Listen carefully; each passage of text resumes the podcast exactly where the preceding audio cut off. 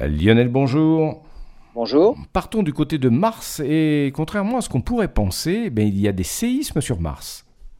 Et, depuis novembre 2018, avec l'arrivée sur Mars d'un sismomètre, on peut justement mesurer l'activité sismique de la planète rouge. Le problème est que la plupart des séismes ont une intensité bien inférieure à ce qu'on pensait et qu'ils sont difficiles à détecter parmi ce qu'on appelle le bruit. Les séismes ont plusieurs origines.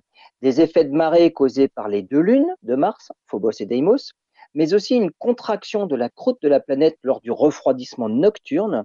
Ce sont les explications pour les séismes qui se répètent. En améliorant l'algorithme d'analyse des mesures, les scientifiques ont pu découvrir dans les données 47 nouveaux séismes qui, eux, ne se répètent pas et qui se produisent de jour comme de nuit et qui n'ont rien à voir avec les positions des deux satellites de Mars. Ils ne peuvent être produits par une activité tectonique comme sur Terre, puisque Mars n'a qu'une seule plaque. L'hypothèse en vogue actuellement est une activité volcanique dans le manteau de la planète. Une activité due au déplacement de roches fondues dans le manteau supérieur de la planète, mais qui ne peut arriver en surface à cause de l'épaisseur de la croûte. Un phénomène bien plus actif que ce qu'on pensait jusque-là.